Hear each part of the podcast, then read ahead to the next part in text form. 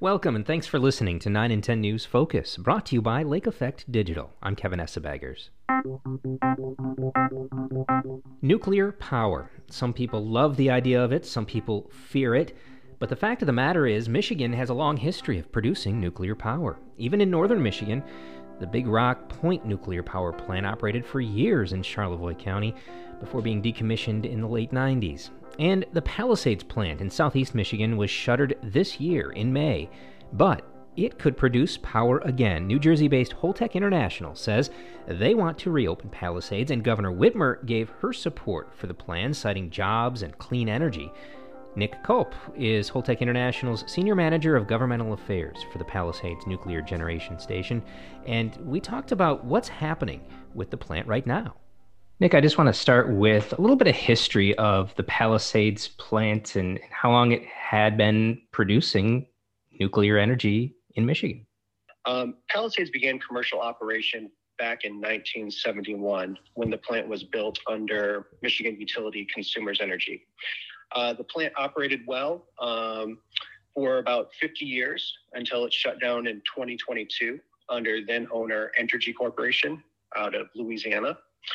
Uh, in 2007, the plant was acquired by Entergy from Consumers Energy um, under a 15 year power purchase agreement. And cons- when Entergy came to Michigan, they came in as a wholesale entity, meaning they are not a regulated utility, um, which means that they did not have customers um, in the traditional utility sense. You were not, as a residential customer, getting a bill from Entergy for Palisades Power. Instead, they had a 15 year agreement with the state utility, Consumers Energy, to sell all the, the electric that the plant produced um, at a, at a uh, agreed upon rate. That 15 year agreement expired in May of 2022, which coincided with the plant shutdown. Um, the shutdown announcement was uh, due to financial challenges uh, because it was a wholesale asset and not in a utility rate base at the time. Um, the plant shut down on May 20th, uh, 11 days prior to its scheduled shutdown on May 31st. That was due to a component, uh, control rod drive seal that would need to have been replaced. And given the short window of time uh, to do the required work and bring the plant online, the conservative decision was made to take the unit off 11 days early. On June 28th of this year, Entergy and Holtec International, my company, uh, signed an agreement or closed an agreement to transfer ownership of Palisades to Holtec for purposes of a safe and timely decommissioning of the site. And so it has not been producing power since May 20th. Uh, I, assume that there's a whole process that has to go into into place then eh, when you're decommissioning a plant uh, that that is now underway at Palisades correct? That, that's correct. Um, so Holtec came came in, uh, acquired ownership of Palisades. It is the, I believe, the fourth site that they've acquired. Um, they've uh, now have ownership of the Oyster Creek facility in New Jersey, the former Pilgrim plant in Plymouth, Massachusetts, the Indian Point Energy Center in Buchanan, New York, which is approximately one hour outside of New York City. Uh, there are three units on that site for decommissioning. And then their most recent acquisition was the Palisades plant in June of this year. Um, the decommissioning process, as you say, it's it's a uh, lengthy process. The federal government allows 60 years, that's uh, six zero, to complete the decommissioning work at the sites. Um, because of Holtec's expertise um, in dry fuel storage and its uh, its strong supply chains and industry operating or industry experience in the decommissioning field, they have said that we will complete the decommissioning of Palisades within 19 years. So that would be completing Palisades decommissioning by 2041, uh, which is just over four decades sooner than what would be required by federal law. So really, um, it's a very timely decommissioning of the site.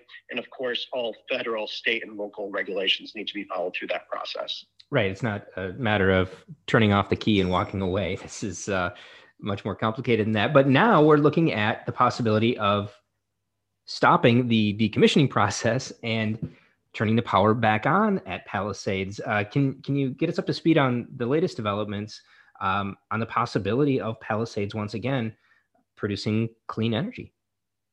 Well, absolutely. Um, it's no doubt your readers have seen things in uh, the news media over the past couple of days.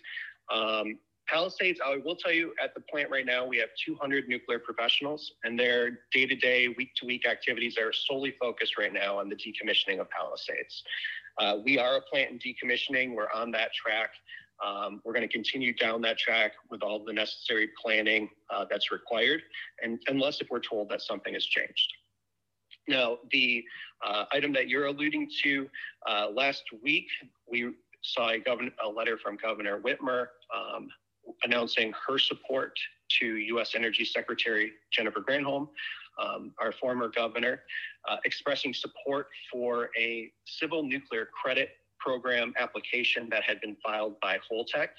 Uh, this is funding that was made available under the bipartisan infrastructure law. It's a $6 billion fund to help existing nuclear power plants continue to operate.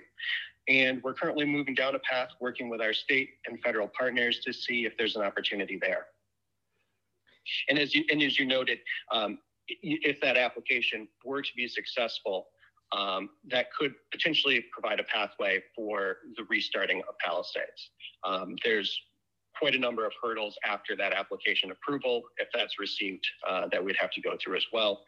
Um, so that, that conversation is ongoing.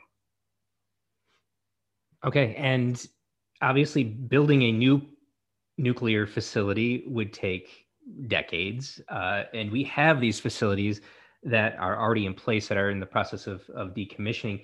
Um, you can see where it would make some sense to at least look into the possibility of, of reopening some of these plants. But of course, uh, safety is always a, a concern. Um, on that front, uh, how concerned should people be about the safety of of an aging nuclear power plant producing power once again? Very good question. And, and real quick, I'd just like to go back to a point that you made. This really is about bridging our state and our nation's energy needs right now. It's no secret, um, whether you're looking at places like uh, California, which seem to be in more dire straits, or even here in the Midwest, um, the available amount of electricity is running thin, um, and we need to see more new generation come online. Uh, the concept of a repowering of Palisades or a plant like it would be to, to bridge the gap between where we are now, what our needs are, and wait until that next generation of technology is ready to be deployed. Um, so it, it, really is sort of an interim step to just make sure that Michigan has the electric that it needs. You're seeing across the country a trend of electrifying our economies. Cars, electric vehicles seem to be the most obvious uh, industry to point at right now where, where the nation as a whole is starting to trend in that direction. Therefore, our electric needs are going to increase. And uh, again, just being a bridge technology, um, base load generation, that means Palisades or a nuclear plant like it, it's running at a capacity factor of greater than 90%. That means when you need it, it's there uh, day or night, whether it's 20 degrees below or if it's 120 degrees outside. Uh, whether the wind's blowing or the sun's shining, it's going to be one of those base load sources that you can rely upon for the refrigerator, for your air conditioning unit, and so forth. So it's a reliable source. And then also um, the focus on zero carbon, carbon free. Uh, nuclear power plants such as Palisades produce roughly zero greenhouse gases. Um, so as we talk about moving away as a country potentially from fossil fuels and looking toward a greener, cleaner energy future. It checks the box. It's it's safe, it's reliable, it's clean. But on on that safety front, for those who are concerned about, you know, there's nuclear material involved, and this is an an older structure. Uh, you know, people might wonder about the safety of, of bringing something like this online. Um, just just wondering what you tell those people. Sure. Well, when Palisades shut down in May, um, we were operating in the NRC's highest safety category, uh, column one, which means uh, the plant's running um, at that highest safety level. Um, and it also means that uh, there's been millions and millions of dollars that we've continued to invest under consumers energy, under Entergy. And if in the future, if the plant were to, re- to reopen under Holtec, um, those investments would continue. Um, it's a about every 18 months, we have a scheduled refueling cycle. Uh, we put a lot of money into preventative maintenance. So while the facility itself um, is over 50 years old now, uh, the components that are in there uh, are not, and we continue to invest heavily into that. Um, so we did finish in column one of the NRC's uh, action safety matrix, meaning one of the safest plants in the country. Um, that's really a credit to uh, the workforce that's there and continues to be there. Um, if the plant were to restart, those are the same folks that would be running the facility once again. Uh, we also were regarded by our peers in the industry as in the top quartile, one of the top performing plants as well. Um, and as I noted before, it's it's really a testament to the workforce and the investments into the site. And in addition to boosting domestic energy production, if if Palisades is once again operating, uh, this is this is jobs. We're talking a substantial number of jobs in Southwest Michigan, correct? No doubt. Um, that is that is the other uh, pillar of this argument that's being made for why repowering Palisades may make sense. Uh, prior to shutdown, we had 600 full-time employees at the site. That's gone down to 200 today. A decommissioning organization tends to be a leaner organization. Uh, we don't have uh, nearly the same demands that you would for an operational facility. So you have seen the workforce change over the past couple of months, and that's pretty typical for any power plant and decommissioning. Uh, but we, you know, it's 600 jobs, so we would need to rehire under the case of repowering. We'd need to bring back that workforce. Um, during our refueling outages, which I mentioned before, not only are we investing heavily into the safety and reliability of the plant, um, we're bringing in a, somewhere between 1,000 and 1,500 additional workers. A lot of those folks come from uh, local union halls. Um, Palisades is a major union employer. Um, so it's it's really a boon to the local economy. Um, in addition to just the direct jobs and those supplemental jobs, that has a ripple effect in the economy. Uh, plants tend to, uh, you know, it's whether it's a gas station, a restaurant, uh, the grocery store, the barber shop. The employees are invested members of their community, and they're using all of those resources and putting their dollars back into the community.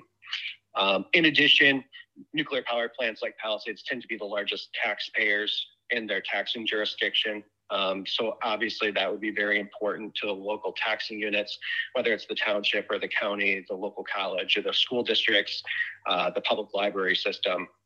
They are all beneficiaries of uh, a plant in operation. And then lastly, too, just with that, um, with that operational focus and that larger workforce, there's a charitable and philanthropic component that comes with that as well. Um, our Palisades employees are, are known for being engaged volunteers in local civic organizations.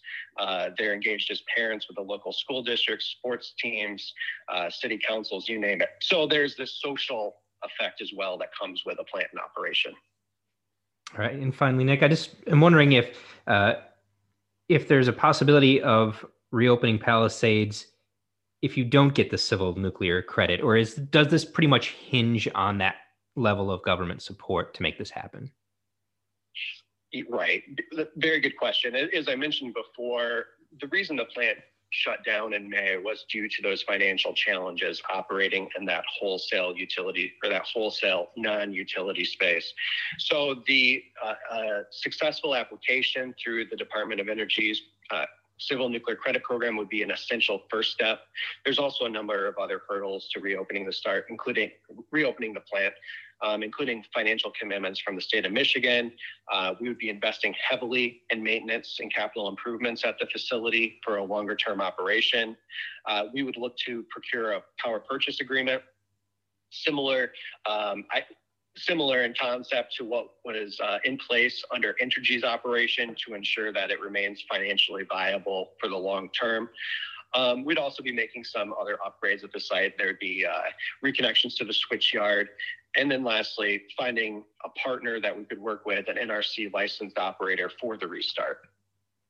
Um, and then, you know, a couple other things. There's personnel, uh, there's acquiring fuel, uh, a number of other items on the list, but that successful federal application and support from the state in terms of financials and uh, PPA would be essential. But Palisades story may not be coming to an end. We'll have to uh, to see what happens. Nick Culp from Holtec International. Thanks for taking the time to talk to us. Thanks so much for having me. I appreciate it. And on the way out, Governor Gretchen Whitmer's statement in support of reopening Palisades uh, in a press release on September 9th said that while we await a final decision from the Department of Energy, we will continue efforts at the state level to create and protect good paying jobs, compete for more economic development opportunities, and boost domestic energy production. I'd like to thank Nick Culp from Holtec International and thank you for listening. I hope you join us again as we take a closer look at issues in the news affecting northern Michigan. 9 in 10 News Focus is brought to you by Lake Effect Digital.